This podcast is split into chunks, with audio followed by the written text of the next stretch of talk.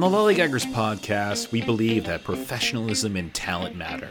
Sadly, like a Hallmark Christmas movie, we have neither, but we still believe. In this episode, Jeff hops aboard Syfy Channel's newest offering, Nightflyers, while Justin slobbers over the Avengers Endgame trailer. In The Gentleman's Challenge, Netflix's Christmas Chronicles and Hallmark's A Shoe Addict's Christmas give our quiz creation skills a run for their money. All right, welcome to episode number 36 of the Lollygaggers podcast, show about all sorts of different geek things from comics to games, movies to TV. I am one of your hosts, Jeff.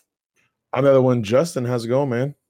I'm doing okay. I'm doing all right. I would ask you how you're doing, but I we, I don't want to depress you. So it's been uh, uh been a little bit of a rough weekend, but yes, uh, yeah, we'll survive. Uh, we lost You'll a cherished member of our family, little Peter Parker Bice, our uh, our four year old cat. He got sick, and uh, kitty cat. Yeah, he got sick, and his uh the infection I guess spread to his lungs. So unfortunately, we lost him last night. It was a rough night for me and my wife. Probably can hear it a little bit still in my throat. Um, Yes, yeah. but uh, you sound down. Yeah, you sound down. yeah, we're, we're gonna be fine. It's just that this is our first pet that we've ever lost. Um, I, I at least Oh, for really? me, I don't think my wife's ever really lost. I think I think my wife has. She yeah, she definitely has.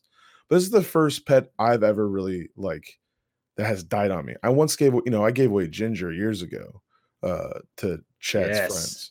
Back But- in uh, back in college, I used to room with Justin's brother. We used to we had an apartment together, and uh, Justin's brother brought their dog, this cocker spaniel named Ginger, to live with us for a couple years. So she was a she was gross, but that's okay. She was sweet. She was very hairy and her And eyes by gross and sweet, I mean. She, she, yeah, she's she was she was a strange dog, but but like I we we had to give her away, but we I've never lost an animal. So this is my first time losing an Mm. animal. So it was, it was a little rough. It's a little sad around the house. You can tell that the dogs aren't terribly happy. The other cat's been looking for him. But you know, yeah, it's fine. Um we we I, when we whenever we end up moving, we're probably gonna get something else then. But for right now, we're gonna hold on to the pets for a little while. Well, I'm very sorry to hear that, and there's really no easy transition. So I'm just gonna I'm gonna shift over and I'm gonna talk about uh I'm gonna talk about you know death and stuff, and then we're gonna talk about That's that's perfect. Perfect. that's like more death and stuff. So it works perfectly. Everything's fine. And we're gonna talk about a Yeah. Hallmark movie, and that's basically death. So everything's good. Uh, so I want to talk about Nightflyers. Uh, have you uh have you been paying attention to what Syfy has been doing the past week or so? Now I've heard about this. This is a George R. R. Martin production. That pretty correct. So it's well, I don't know how much he's involved in the production of the show, but he wrote the novella. So it's based on a novella he wrote. I want to say back in the '80s, but I'm not entirely sure. I haven't read that novella. I read some of Martin's uh, wild card stuff, and I obviously read Game of Thrones, but never never actually read Nightflyers. So Syfy has been doing like a premiere event where I think they're playing all of the episodes within a two week span. They're doing like essentially one episode a night, but I think they take like Fridays and Saturdays off. And so I think it's Sunday through Thursday or something. And so we're through the first week. And so we're through the first five episodes, I believe, Sunday through Thursday. So I was want to talk a little bit about it. So the, the show is created by Jeff Buhler and it airs on Syfy. Uh, I think every it's on all of their platforms. So even if you missed it on like your regular cable or whatever it is, you can still get it on like Syfy's on demand stuff and whatnot. So it stars Eoin Macken, and I have no idea if that's how you pronounce his first name. I could just That's a lot of vowels. That's a lot Yeah, there's a lot of vowels in a row there. So Eoin Macken, who plays the main character, I would say his name's Karl D'Branin. He's a doctor slash scientist of some kind. Uh, there's David Ajala, who's uh, who's Roy Eris, who's the captain of the Night Flyer, because the Night Flyer is the name of the spaceship. It's all very sci-fi-ish. Uh, I'd also I should also say David Ajala is on um, Falling Water, which is a USA show that's actually really interesting. Um, that I've watched two seasons of. I don't know if there's a third season or anything coming, but he's in that and he's pretty good. And it's got Gretchen Mol, uh, which she's been in a bunch of stuff. I, I know she had a good run on um, Boardwalk Empire, but she's been in so many other things as well. So she plays Dr.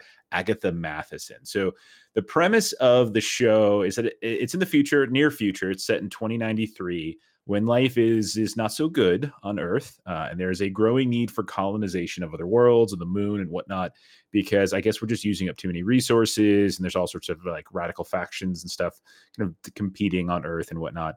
Uh, so we need to get the heck out of Dodge, is what's going on. And the Night Flyer is a colony ship uh, that is owned and operated by Roy Eris.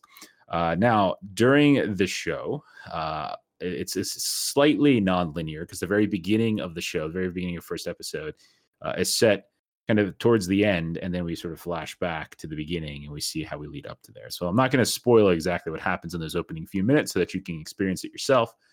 Uh, now, this there's a celestial object that has been discovered outside the solar system, so it's flying, traveling, whatever you want to call it. And Dr. D'Branin believes that it's probably alien life. Uh, it's being operated by them based upon how it's moving because of the way it's like changing speeds and what's not. It's just it's doing it in a non-natural component. So he puts together a team of scientists and just basically dum dums to hop on Roy Eris's uh, super advanced night flyer spaceship so they can head out there and make contact because for some reason uh, D'Branin is clinging to some sort of belief that the aliens are going to help com- humanity and can do this and are willing to do this. And despite being a scientist, bases this and this belief in absolutely no fact whatsoever. Uh, so the team's kind of a weird hodgepodge. Like I said, some of them are smart, but mostly they're just dum dums uh, and they're emotionally scarred. Uh, part of the team, uh, let's see, there's a psychic, and in the show, and I'm assuming in the book, they also call them L1s. Um, but they have one specific psychic. His name is Thale. And you know this because in one episode, and I believe it's episode number two, Gretchen Mol's character literally says his name 300 freaking times. Uh, and it's like if you did a drinking game, you probably have no liver anymore or whatever it might be. Uh, so the thing is, in this world, in this particular universe, uh, psychics are really dangerous and they do all sorts of bad things. Um, everyone hates them. They're kind of locked up, uh, and there's all sorts of references to L1s being responsible for like these terrible massacres and whatnot. Um, anyway, the crew is the crew of the Night Flyer is is not even remotely happy about the uh, about the L1 being on the ship, but D'Branin feels like it's essential because the way in which they want to he he thinks that in order to communicate with this alien um, this alien group that could be potentially out on the edge of the solar system, they need Thale because whatever energy that L1s give off is sort of the same energy or readings that this particular ship is giving off. And so maybe, you know, they get like Thale, who's for for a psychic, for an L1 is kind of a decent person, but ultimately is not a you know great person, but comparatively speaking. Uh, so the crew's not happy about being there, and that caused all sorts of tension. Um, and he's basically given Thale, that is, he's given like the the Hannibal Lecter treatment for a while. So he's he's, he's not so much a, a, face mask, but he's put in this uh, like his own little cargo hold prison type of thing. Uh, there's this xenobiologist named Angus Sampson who I really like. Uh, so he's probably the bright point for me. Um, and then there's a computer expert named Lommie who connects to a to computer systems in sort of a matrix kind of way not so much plugging in in the back of the neck, but plugging in in the wrist.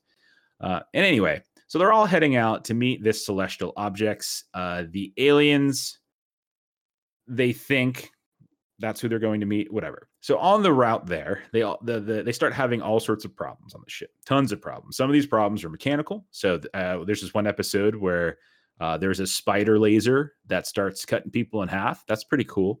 Uh, then there's another part where like the radiation, there's like extra radiation flooding one of the engines or something like that, and one of the characters has to go in and kind of reset some things. Uh, there's doors that lock occasionally and vent atmosphere from people's quarters, and that's really bad. And then there's other problems that are more psychological, or maybe uh, maybe people are having hallucinations. So various characters start to see things, and this is mainly D'Branin, who's primarily this the pr- perspective from which a lot of the story is told.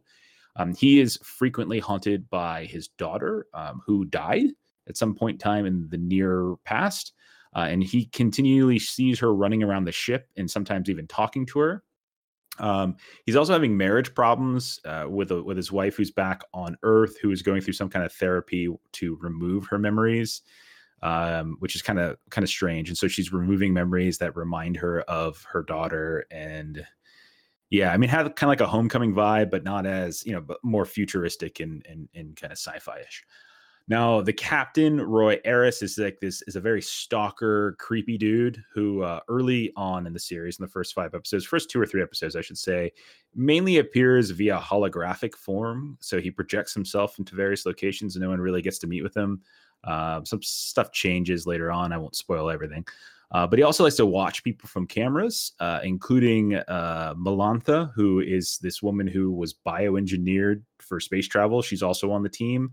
Um, because apparently it's it's cool to be stalkery and spy and yeah anyway whatever. Uh, there's all sorts of different major conflicts. There's Thale and the, how the crew mistrusts him and then there's like the wheel mal- malfunctions and then there's like all these secrets the captain is harboring. It also gets the classic nutty crazy lunatic ai that starts to happen um, then there's weird things that do, do start to occur a little bit with the alien aspect of it because we not we're not even sure. By the way, we don't even really know if they're aliens. That's just what D'Branin kind of thinks, and that's what most of the people uh, on that, you know, at least at least all of the the principal characters think. And so we don't really know, at least not halfway through the series. Again, I'm only at episode five because that's all it's aired so far. Um, there's this really weird part where they send out a probe to try to go get some information, and it comes back and it's like carrying all sorts of like like like tissue like actual not not like kleenex but like you know physical tissue like biological substances. It's very peculiar. Um this this show is it's not game of thrones. Uh i know it's george george r. r martin but it's not game of thrones. What i think of it so far is that it's okay but it's certainly not remotely great. Um i think some people have really lambasted it here and there. Others I've seen, I think it was like 38% from critics and 65% from uh, from users over on Rotten Tomatoes. So a little bit torn. I think 65% is, a, is, is closer than 38%. I certainly think it's a good watch. I think one of the things going for is the fact that they're doing the experimental two week process. They did something similar with 12 Monkeys uh, a couple months back, and then even in the previous season, where they kind of air the episodes in big chunks and big quantities so you're not actually having to wait and watch an episode every single week over the course of two or three months. You can actually get the whole season in like a week or two or three weeks which is really really nice especially when it's a serial type show where one episode it's like at the end of that episode everything doesn't go back to normal and you restart like they're not self-contained like every episode builds on each other. So it's nice to kind of get access to that information a little bit faster.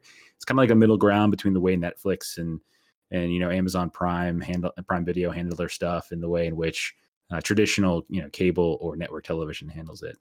Um, I, it has some similarities to Event Horizon, which is one of my yeah I love that movie. It screwed me up as a kid, but I love that movie. Um, but I, I find Nightflyers to be incredibly uneven thus far, and it seems really distracted uh, in the sense that it can't kind of focus on the story there's got some really there's some really interesting ideas with how they're handling that concept of memory. There's their own version of like a holodeck but for memory like you can access your own memory and then watch them and experience them like you're almost like watching tv um, and they kind of play with you a little bit in the first episode with what you're watching at times.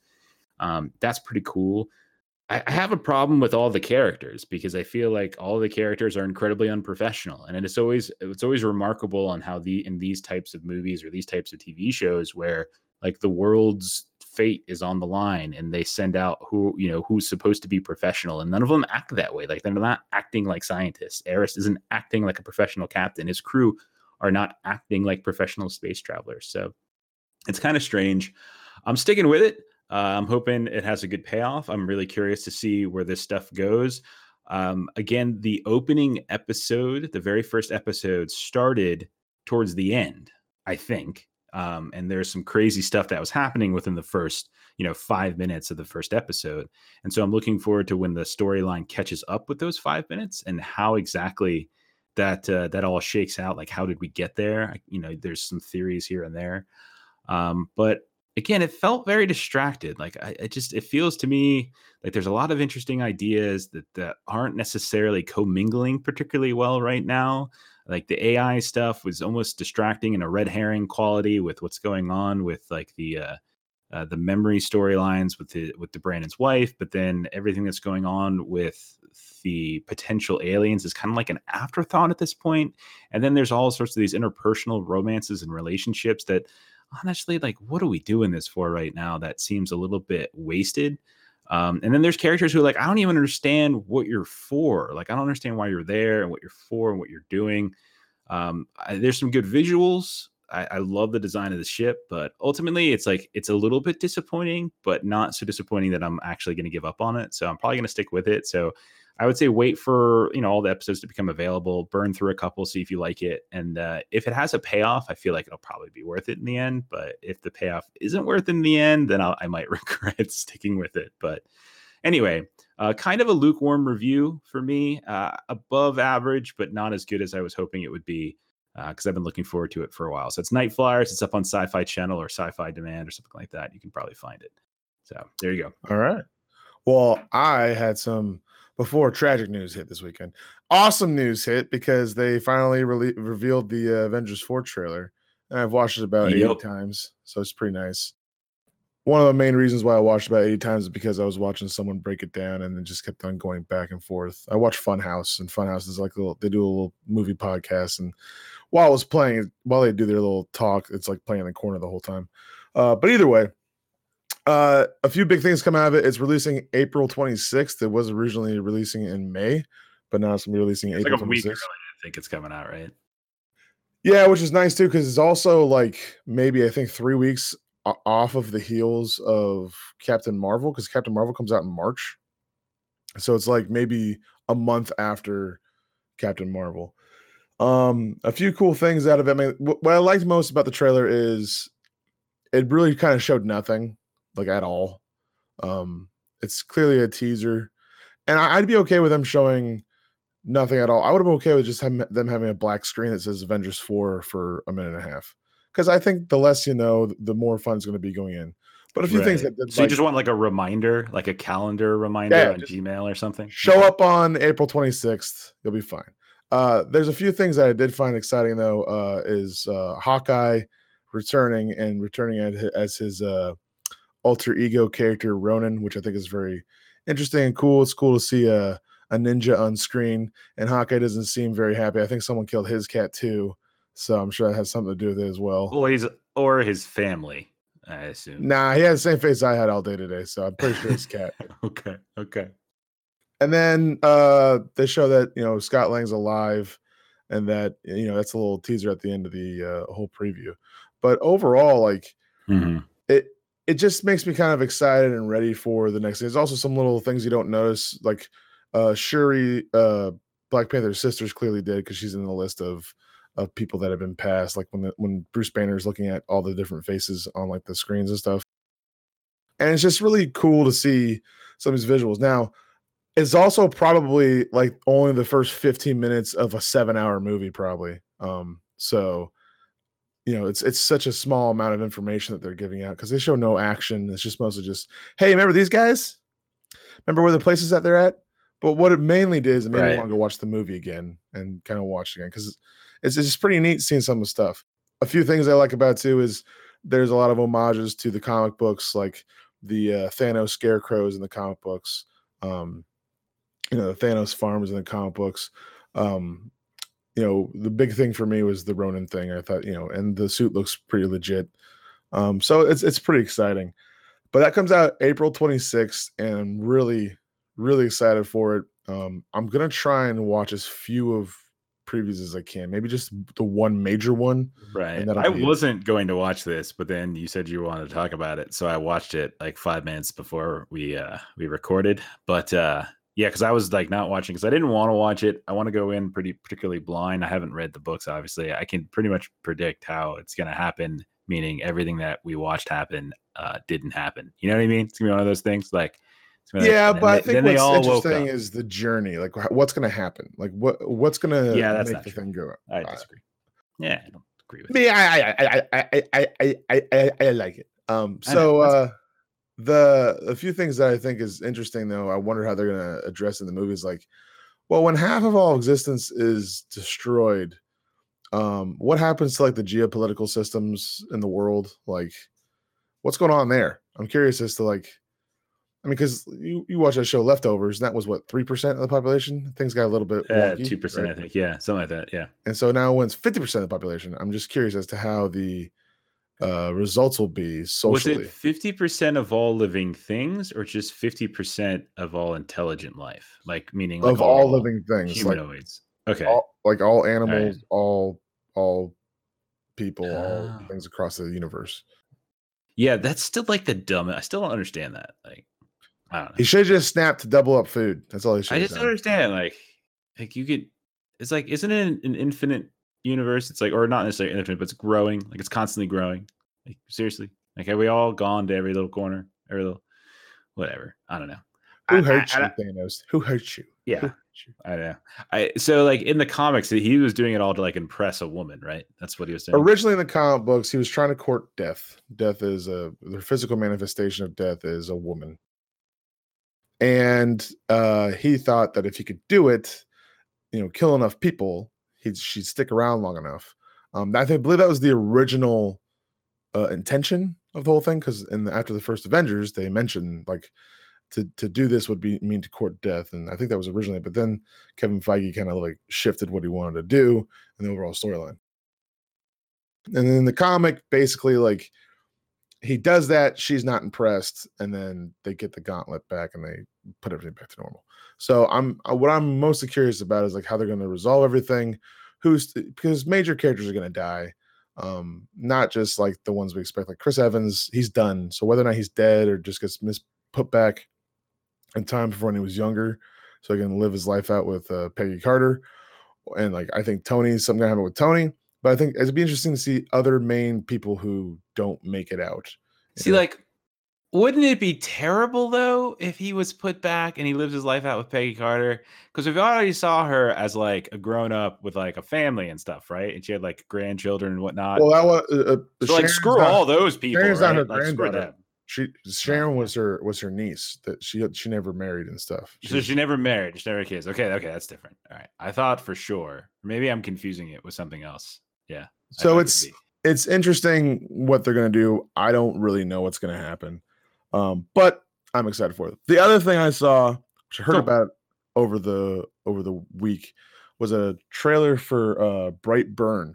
It's a I heard about this preview all week. It's a it's basically a, a horror twist on like Superman. So like this small little rural area. Uh, it's got Pam's ex-boyfriend Roy from The Office and um, uh, uh, uh, Donaghy from uh, uh, from uh, Thirty Rock's ex-wife. I forget. I can't remember either of their names. You're talking about Elizabeth Banks. We're talking about Elizabeth Banks, right? Elizabeth Banks. There you go. She's in. So- Yeah. So you have Elizabeth Banks and Pam's ex-husband or ex-fiance Roy, and they don't have a child. But then a child crash lands uh, from space into uh, the woods near their house, and they raise it. You know, like kind of like a Superman thing.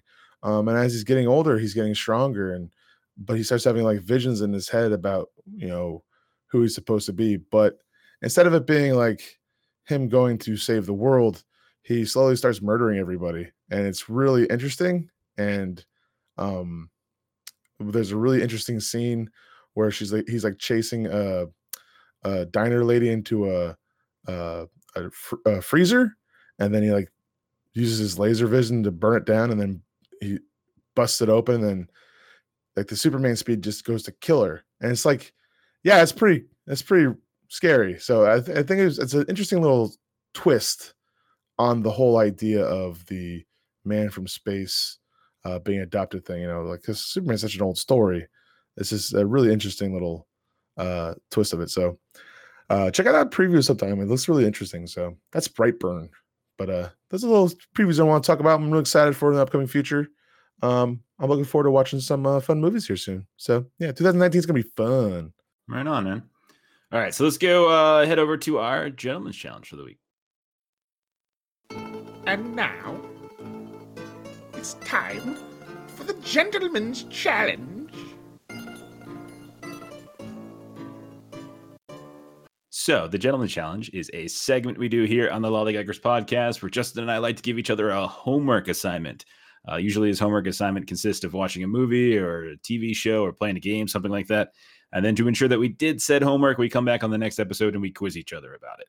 Now, often these uh, these challenges tend to be a little bit frustrating or mean or horrible, but sometimes we like to, you know, give each other a nice little gift, a little pick me up. Uh, maybe if they're down, you know, they need a little, a little cheering up, you know. So maybe maybe I'll do that later. We'll see. Ah, I should also warn you, and, uh, and by you I mean listeners, that this is a heavy spoiler area. So the things that we're going to be covering, uh, if you don't want to be spoiled, uh, you better uh, you better better not listen. Yeah, that's that's all I got. So who's going first this week? I think it was you last time, so it's probably got to be me. Okay. All right. So, All right. Uh, what was your challenge for this week? So you assigned me the uh a second uh cinematography classic uh Christmas film, a shoe addict's Christmas from Sure. Hallmark. All right.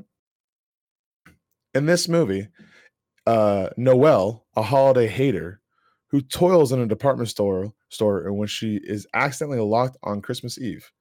Which that's not true. This synopsis stinks. This is wrong. IMDb, What? you're wrong. What? That's what happened. What are you talking about? She didn't hate it. She liked she liked decorating Christmas. Oh yeah, yeah, yeah, yeah. yeah. IMDb's a liar. I'm going away from this one. Let's start over.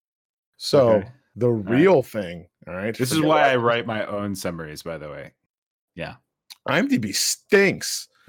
So, anyways, no, doesn't. I Noelle is played by Candace uh uh Candace Cameron Bure. I guess she's had a third name under her name.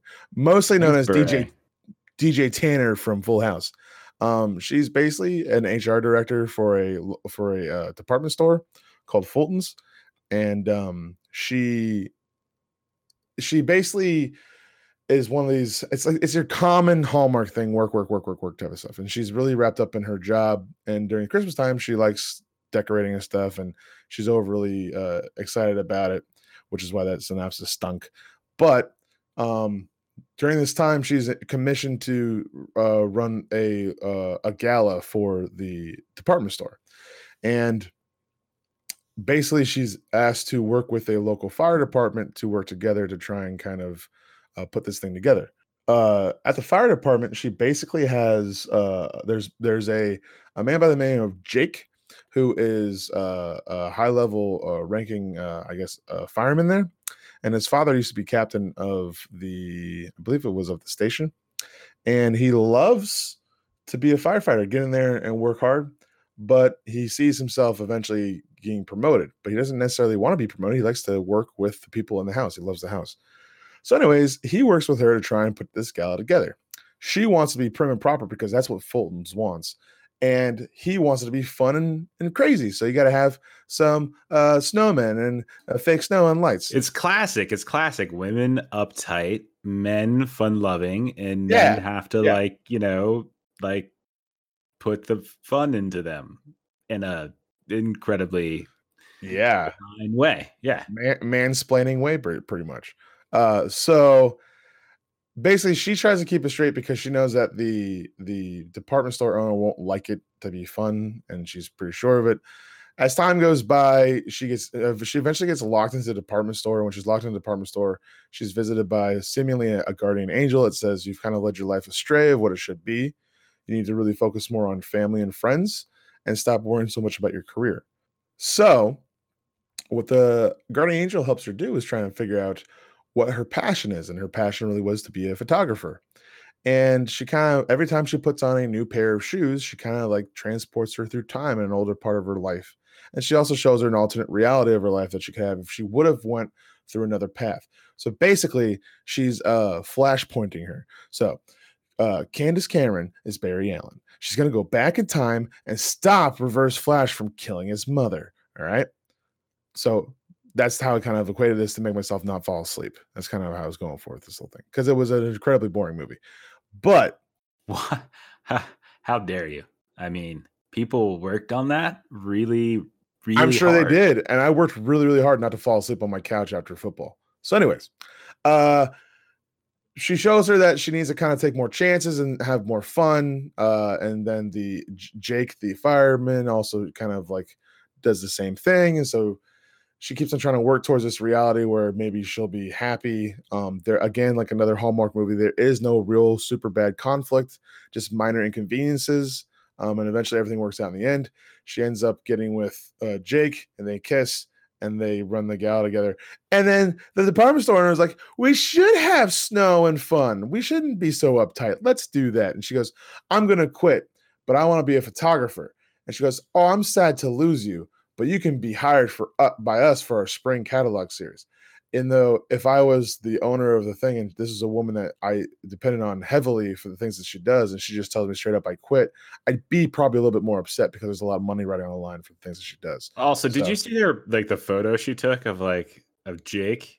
Uh, It was bad it mediocre was? at best. Mediocre at best. yeah, Um, that's, that's so bad. Like, So like, you're gonna invest in this woman to be the one that does your spring catalog, uh, an untested, out of practice, right? Because she hasn't been doing it for a long time. She put that lens right away at the Christmas party. She didn't use it. She didn't test it. Nothing. This woman probably doesn't know what's going on. The only time she ever used her photography skills was in her alternate realities, which weren't even real, right? So what is what is this, right? What type of what type of hiring process are we going? weren't they real, Justin? I I don't no, know. they weren't. I don't know. I think they might have been.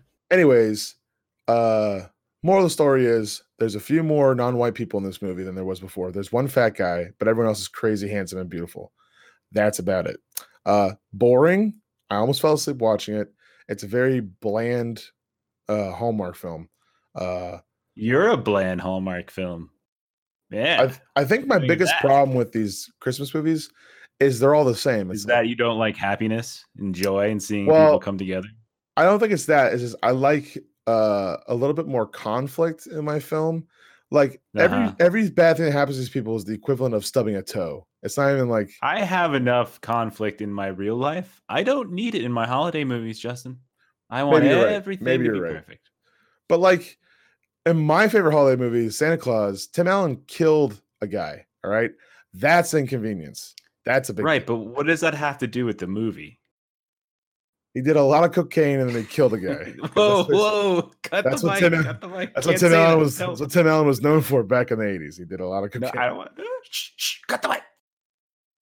anyways, uh, it was fine. I liked Pride, Prejudice, and Mistletoe better. However, I found uh, Luke McFarlane, who played Jake, far more handsome than the last guy because he didn't have this weird that's smirmy smile, and uh, he kind of reminded me of like a handsomer, buffier version of like, um, you know, the guy who played Lex Luthor in Smallville. He kind of reminded me Yeah. of him, like a little bit. Well, I don't want to insult Brendan Penny, who was Luke from Pride, Prejudice, and Mistletoe. He's a very attractive man. I just it never like, and it, it- it's nothing he did. I just I just always felt like he was fake smiling. You know what I mean? Like he was just like, "Oh, you got me socks for Christmas. How great! Thanks." You know, one of those types of smiles, and that's that was like my my complaint. But no, yeah, Well, Luke I think- McFarlane is a. he- I yeah, think Candace Cameron was. I think Candace Cameron's better because I love her as DJ Tanner, obviously. But I also think that Luke McFarlane, who played Jake from this movie, was just an overall better actor and far more handsome than the last guy. Not that the last guy was a was a was like a four. He was clearly like a eight or nine. But Luke, I'm gonna save some some room on my dance card for that guy. He is a handsome, Did you know that man. Candace Cameron Bure has 18 Hallmark movies? Just uh, I believe it. Do you know that there is a Candace Cameron movie?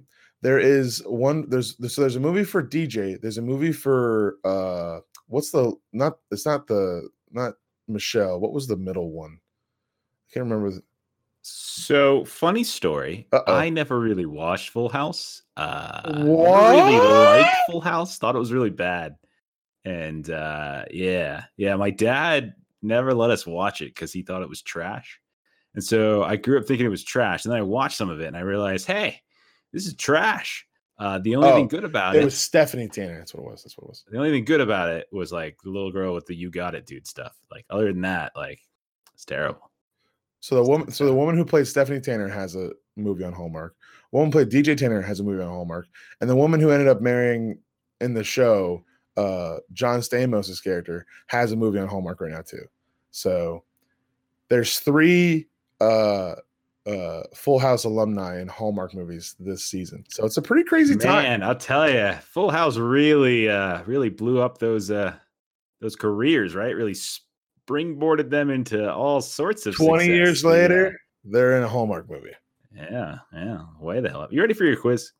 You ready? I guess. Sure. Yeah. Hey, so funny story is I was uh, I was watching uh, I was watching Hallmark last night, uh, as as I am wont to do uh, when we were we, we, when we decided not to not to uh, record last night. So I st- we were watching uh watching some some Hallmark movies, and I noticed a Pemberley Christmas And so Pride, Prejudice, and Mistletoe is not the only like uh, uh, uh, Pride, Prejudice, like Jane Austen Hallmark movie. There's apparently Christmas at Pemberley, which is also another Pride, Prejudice, uh, Pride and Prejudice uh, Hallmark movie. Isn't that amazing? It's wonderful.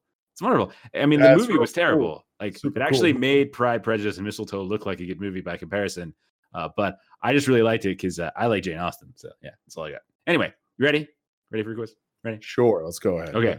Question number one: What does every person deserve in life?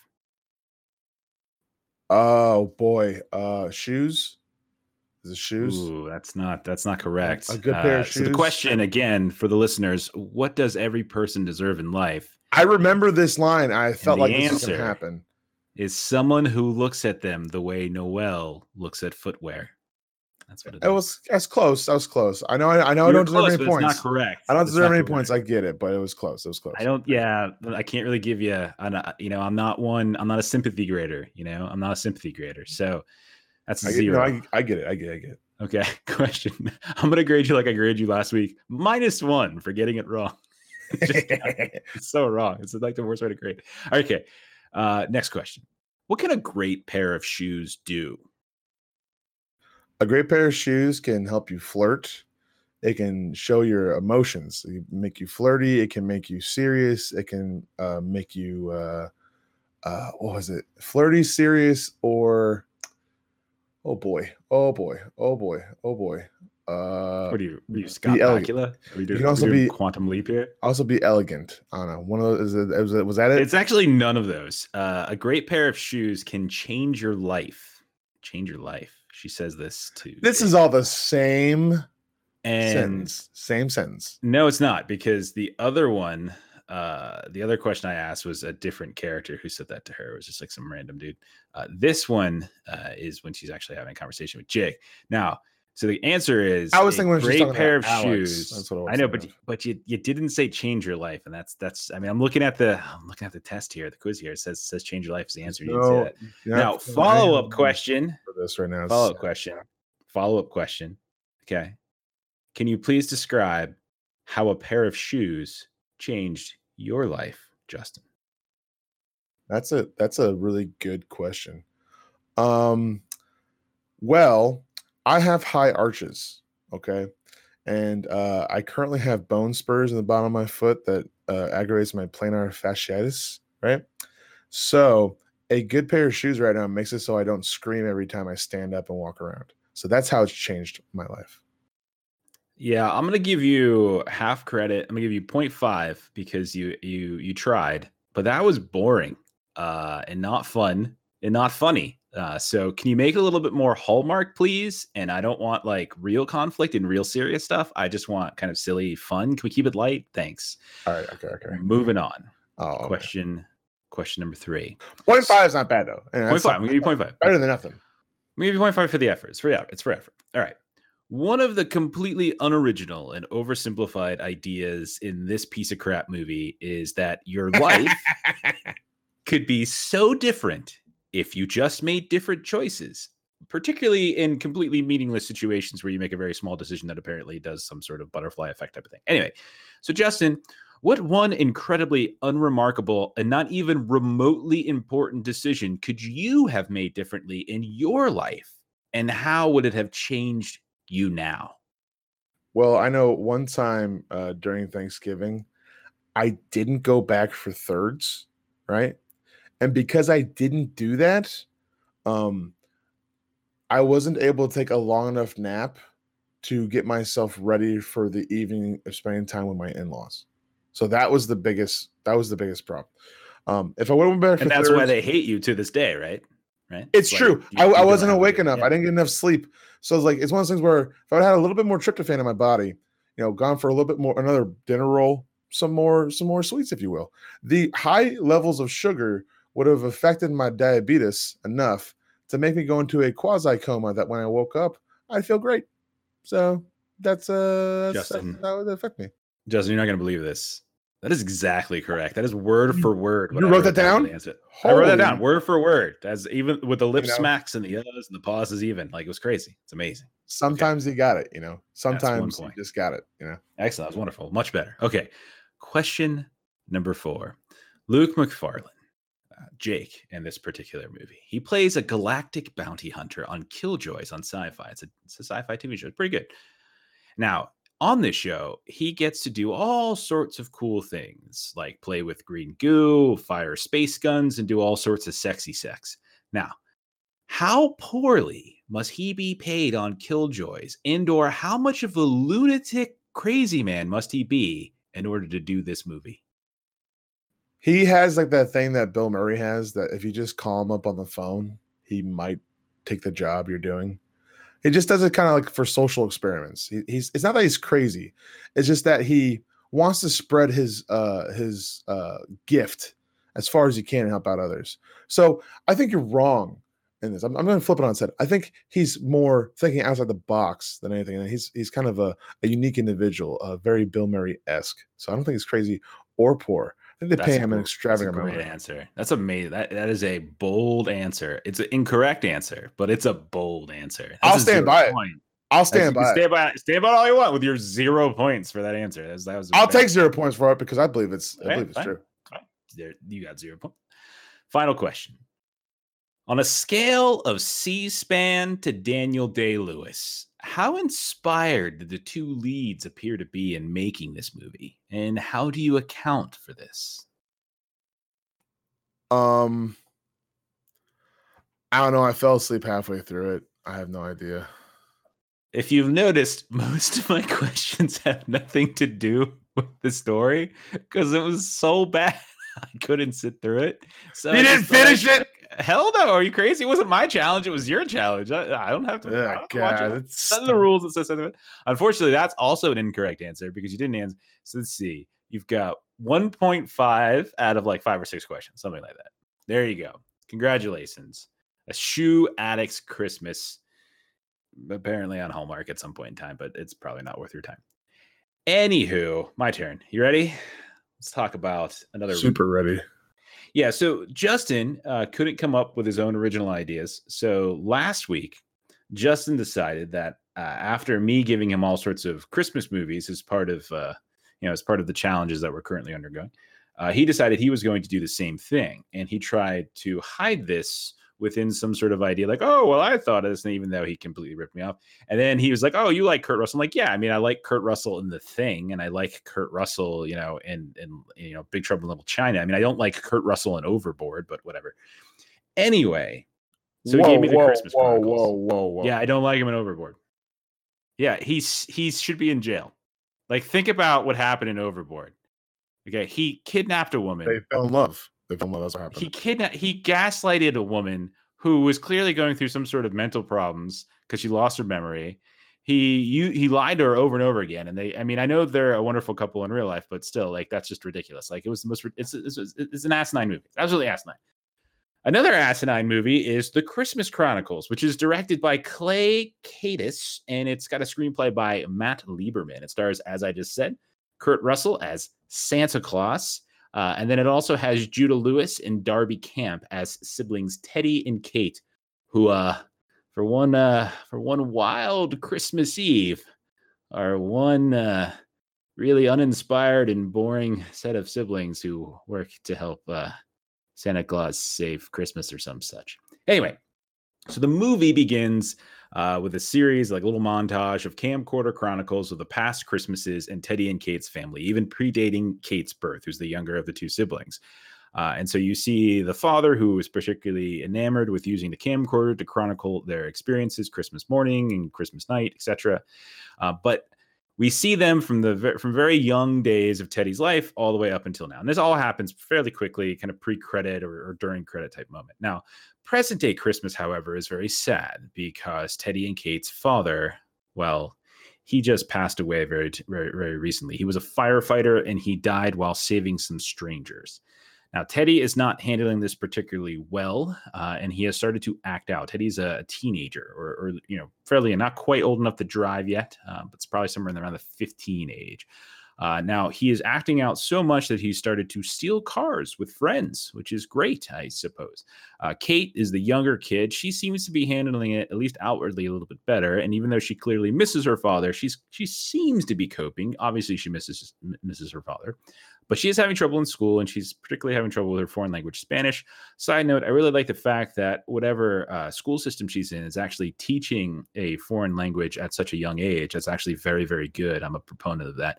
Uh, so uh, their mother, Teddy and Kate's mother, uh, had to work on Christmas Eve. She's a nurse. She gets called in uh, to work on Christmas Eve, and the two kids stay up late to see if they can catch Santa in the act. That sounds all wholesome, but the only reason Teddy is doing it is because Kate she uh, followed him when he went out and hung out with friends and stole a car, and she's got it on film. So now she's blackmailing uh, her brother into uh, into doing this because Kate was looking through some older camcorder videos, like old fashioned, like you know, actual ribbon tape type stuff. Uh, and she found footage of an arm reaching out from the side of the screen and placing a present beneath the tree. And so she concludes that this must be Santa. And so she bla- she blackmails Teddy to stay up with her, and kind of they set up like a little little spy network. You know, they were like taking off uh, taking off a handle of a door, and then they put a camera in it so they can see what happens. And they eat all sorts of crazy uh, crazy uh sugary snacks like ice cream and popcorn apparently. Who the hell picks popcorn? I don't i still understand. Anyway they find santa claus because uh, naturally that would be a really boring movie i suppose if they didn't. Uh and then they hop in a sleigh and this really surprises him. Gets to the, to the point where he crashes the sleigh. Uh, the reindeer start to scatter and they all get stranded in chicago even though they actually began uh, in uh, in Massachusetts, and so he's got this of time jumping, distance jumping type of ability with his fancy, fancy schmancy sleigh. Uh, now, during the after getting kind of crash landing in Chicago, like Kate and Teddy try to help him, and they do some they get into some shenanigans, etc., etc. Uh, Santa Claus gets arrested for grand theft auto, uh, while Kate goes after the re- reindeer and then Santa's bag, which had fallen out of the actual sleigh while they were driving. Then they need the bag because it's got all this all the all the presents in it that needs to be delivered, and there's this constant ticking clock because he keeps referring that is Santa Claus. He keeps referring to his watch, which is tracking Christmas spirit. And if Christmas spirit gets too low, well, then we're going to have like World War III because the Dark Ages and wars and stuff like that all happened whenever he wasn't able to get all the presents that he needed to, and Christmas spirit got too low. So Kate goes after the reindeer, and then Teddy is kind of catches up with her at a certain point. Um, they both find the the bag of Christmas uh, Christmas presents, um, and she climbs inside for some reason. And apparently, there's a portal to like the North Pole slash the Elf Workshop, uh, and she meets the elves who are kind of batshit insane. Um, but they're also animated and they look all weird and they speak some sort of weird Slavic Nordic language. Um, Teddy, while she's inside of the bag because they're in some sort of park, gets accosted for reasons unknown by a couple thugs who apparently want to come, I don't know, thug it up with Teddy. I don't know. And then they grab him for reasons I still don't understand because they could just take the bag and leave him, but whatever. So they take with him and then threaten to throw him in a in a in some sort of oven, and then the elves pop out of the bag and they start, you know, killing fools or whatnot. I don't think they really kill anybody, but that would be cool. Um, anyway, while in jail, uh, Santa starts a blues band, and everyone remembers the Christmas spirit, including uh, what's his name, Steve Van Zandt from uh, uh, from E Street Band and from uh, from Sopranos. Um, so they eventually all get back together, and they finally work together to save Christmas because with with Teddy driving the sleigh and with Kate like reading off the names and like throwing presents off the uh, off the sleigh. Santa can move even faster, et cetera, et cetera, et cetera. Everything works out fine, except for the fact that the movie was boring and mediocre, and I really wish you wouldn't give it to me. Uh, there, yeah, that's it. so everything works out fine, and really, who gives a shit? So all right. That's the Christmas Chronicles. What do I think of it? Like it wasn't bad, but it was just it was just incredibly mediocre. It was just such a mediocre movie. And I know like you talk about how these Hallmark movies uh, have no real conflict. Well, this movie has it, right? It, it certainly does. I mean, these are two kids who's just lost their parent, right? But at the same time, like it felt everything felt really obvious. Like everything that happened in this movie was incredibly obvious. Like this was going to happen, this was going to happen, this was going to happen, this was going to happen, and so it it just it felt like a foregone conclusion. Like so, there wasn't really any surprises that happened. Uh, I didn't think it was particularly funny. You you kind of presented it to me as if Kurt Russell was playing like a, a Kraken wise Santa Claus. Well, not really. There really weren't that many funny lines, to be honest. Um, and like the kids, like everyone was fine. Everything was fine. That's that's this movie, but it's an entirely forgettable movie. It's not one of these uh, one of these Christmas movies that are going to stand the test of time, but it's also not so bad that we can just sit and make fun of it the way we can with Hallmark. You know, Hallmark, one of the reasons I like watching Hallmark movies is because I like just pull the whole mystery science theater type stuff and just make fun of it the whole time. Like I couldn't really do that with this movie because I kind of felt bad. But at the same time, I didn't really feel like the movie was that great. Like it was just incredibly, pre- incredibly predictable. I don't really think they I don't know. It just it was just kind of a, a, movie that really bored me from the very beginning. Like I didn't think it was great. I didn't think it was bad. It was even worse than that. It was mediocre. And those are like the worst types of movies for me. Like I hate movies that just sit in the middle because I don't feel like there's really anything interesting to talk about with them. In terms of Kurt Russell's performance as Santa Claus, he was fine, but he wasn't really funny and he wasn't, you know, really jovial and I mean, I guess like there are a couple lines here and there about him not being fat because he gets really annoyed at the fact that everyone, you know, draws Santa Claus as being fat. Sure, that's funny, you know, I guess, but not really. Like, I, I don't know. And then like Kate and Teddy, like, I don't know, they, it just, yeah, I'm just I wasn't particularly inspired by it. it. Didn't particularly move me. Like I guess the elves were probably the highlight for me. Like when the elves kind of showed up and they show up really late in the movie. They show up maybe 15 20 minutes but from the end because they're just weird and nutsy and like they're they're like all animated and stuff and they they're like these little creepy uh like Ahsoka if you want if you play Starfighter like Ahsoka or something like that or in that like recently canceled uh, Wildstar game or something like that they're just like these these they have like weird mustaches and they have weird beards and they these tiny little furry things um like something out of harry potter or whatever. And they're a little psychotic too because uh, there's one of them flying around with a chainsaw trying to like cut cut off teddy's balls and that was i guess the most interesting element. Uh, but ultimately i just felt there wasn't enough kind of playful funny memorable moments of it and everything was just a little bit kind of like telling a story by the numbers um, the there's the whole scene in the jail where Kurt Russell is doing like the Blues Brothers get up, where he's basically convincing all the people and giving them guitars and turning the what I imagine are street walking women uh, into into some sort of backups backup vocals while he sings like you know blues songs about Christmas. But I don't know, like it's just okay, whatever. I, I if, yeah, I don't know. I I just found it. Is like it was a C, you know. It was maybe a D plus. It wasn't bad right. enough to be interesting. It wasn't good enough to be interesting. What do you think of it? Eh, same thing. yeah, like, that's the problem with it, right? I mean, that's the problem. It's just so yeah, yeah. It's no Santa Claus. You know what I mean? I mean, sure. I know, I've, I know yeah. I've mentioned Santa Claus twice now, but uh, it's an exceptional Christmas movie. So yeah, I mean, it's no Santa Claus, it's no Grinch. You know, like there's a lot of these classic movies. It's no Elf. You know, even like I, I don't, I don't even put it on that. You know, on that level. So like there's there's there's not enough to it. Like it it was it took itself it took itself too seriously sometimes and then it didn't take itself seriously enough at other times and like it just felt really unbalanced and I just I wish it was funnier. I wish it was sillier. And I felt like they could have done the elf thing sooner, maybe, because the elf thing almost saved it at the end with how but it also was such a weird departure in tone. And there were just moments that made no sense. Like when the thugs come up and take Teddy away in the park, like randomly, they're just running from the middle of nowhere just to go grab him. Like, what the hell are they doing here? This is the most, this is the most arbitrary incorporation of a conflict of a, a, conf, a conflicted like area that I had never I, I, just don't understand why they showed up. Like, why are you here? There's nobody else in this park. It's way crazy late night in the morning, like late in the morning. Like, why are you here? It's just like it's so silly. Like, it's just so dumb. I don't know. So sorry, but it sucks. All right. So you ready for your questions then? Yeah, go ahead. All right. So what did the knife he got from Christmas say?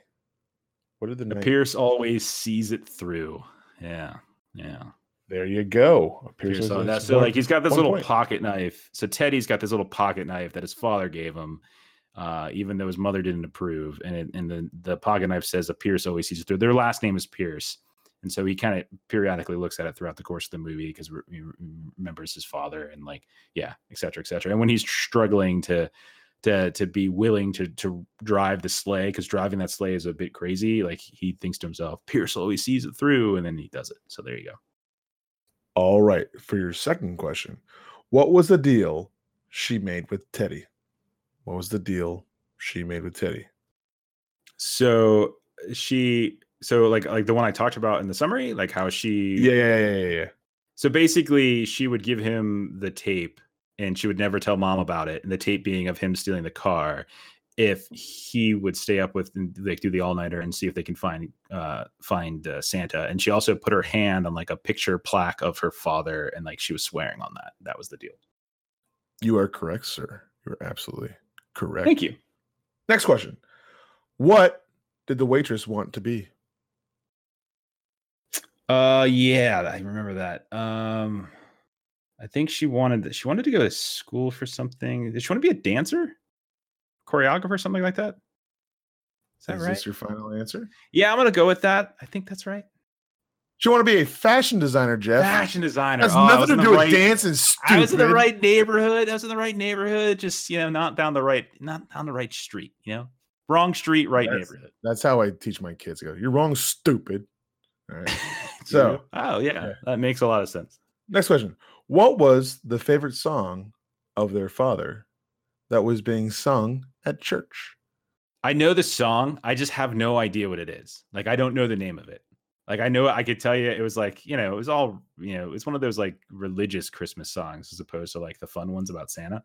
Uh, but I don't know the name of it. I honestly don't know the name of it. But I like if if it play if someone played it on the radio, I could point it out to you, but I, I legitimately don't know the name of it. It was "Oh Christmas Tree." That was. What? Oh, that was the Christmas- song? yeah. That was the song? I thought it was something else. That was it. That was the What song. am I thinking about? Christmas That didn't sound like a Christmas tree.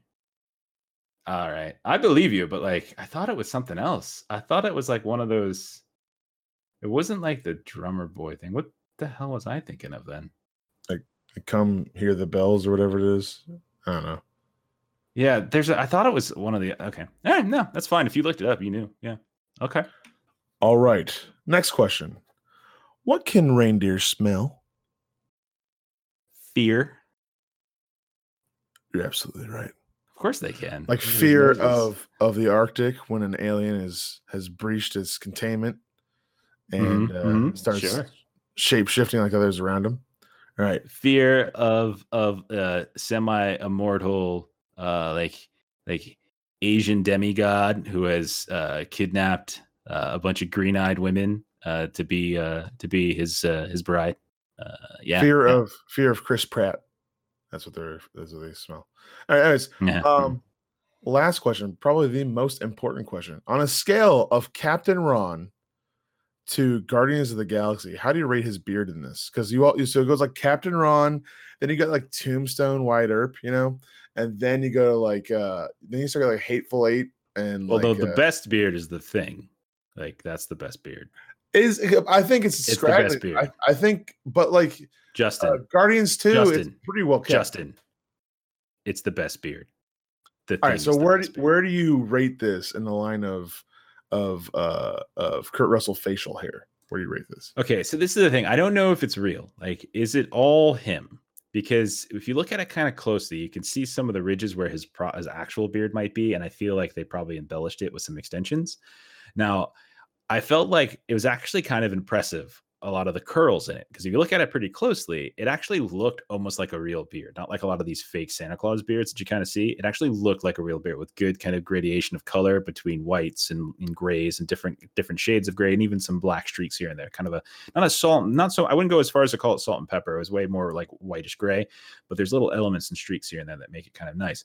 Now, the most impressive element of it was the symmetrical curling that I thought was pretty impressive. Like there was a lot of these, like where where the kind of the end of a, a beard strand would come, it would kind of curl up much like a wave, right? And it would crest over and it would be very symmetrical. So it makes me think that it probably wasn't entirely his own beard and that there was some extension and styling going on on top of it.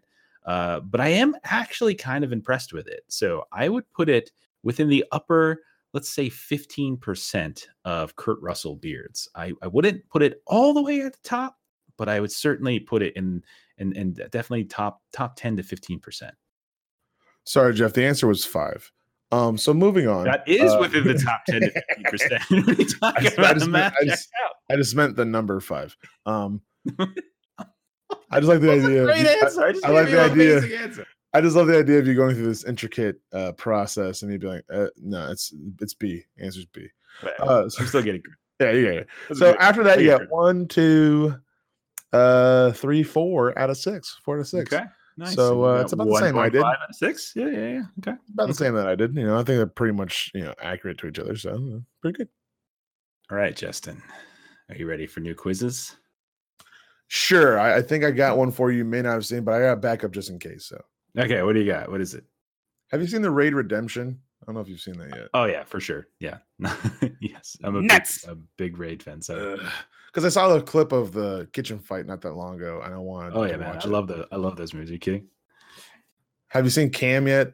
It's a newer Netflix. It's like about. I it's- have It's not. a, It is it's a biography of me Yeah. doing my Twitch streaming. So that's the best way I can describe that it. is? Yeah. I don't think that's the case. No, Isn't it a girl who's doing like uh like she's doing like almost like sex camming, but not like full on sex camming, and then someone yeah, kind of it's, takes it's what I do or on. something. That's what I do on Twitch. That's basically what I do on Twitch. I don't think you do because I don't think Twitch allows that. I think that's against their uh against their policy. I'm a I'm what you call a booby Sure. streamer. Uh, I Are have- you? I That's not what I call them. I hike them up and then I I put like uh, sha- uh eyeshadow on them, so it makes it look, look nice and curvy. So, so yeah, you're gonna Yeah. watch Cam. It's on Uh-huh. Netflix. I saw uh, it came out last week and it looked interesting, and it's Okay. got apparently it's got a pretty interesting ending too. So you're gonna have to watch that one. Cool.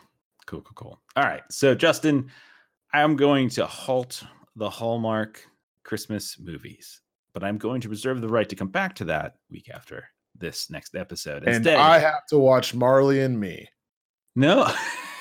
Are there any movies about like a person's cat dying? I think I think in Milo and Otis, a lot of cats died in that. Like in the Right. filming of it, like a lot of cats died in the filming. You know, you know, a movie, a good Christmas movie where a cat died. Probably the best Christmas movie where a cat died. Do you know what I'm thinking? National Die- Christmas Die Vacation. Oh yeah, Yeah. there's that one. Yeah, National Lampoon's Christmas Vacation, right? Oh man, that was really funny. I don't think the cat even died though. I can't remember. Anyways, go ahead. Didn't the cat like it got electrocuted? Yeah, I don't think it died. I think it just ran off. No, I, I think it, I think it died. Uh, Anyways, go ahead. Go ahead. whatever. Okay, you're uh. So so so that was that was the good news. Uh, and then here's the better news. I'm going to give you a good movie. You ever seen the movie Jack Frost? I don't. Uh, with uh, Michael Keaton, With I've never actually, I've Yeah. never actually watched it. Like I, I know Yeah, what it is. It's supposed but- to be really good.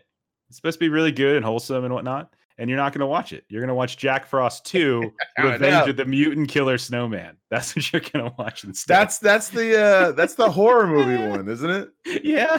Except you're doing the sequel, Jack Frost 2 Revenge of the Mutant Killer Snowman. Well, it's there was so a, bad. that's the funny thing. There's a Jack Frost like wholesome Michael Keaton movie. Then there's also a Jack Frost horror movie. So that's a sequel to the horror Yeah. movie of the okay.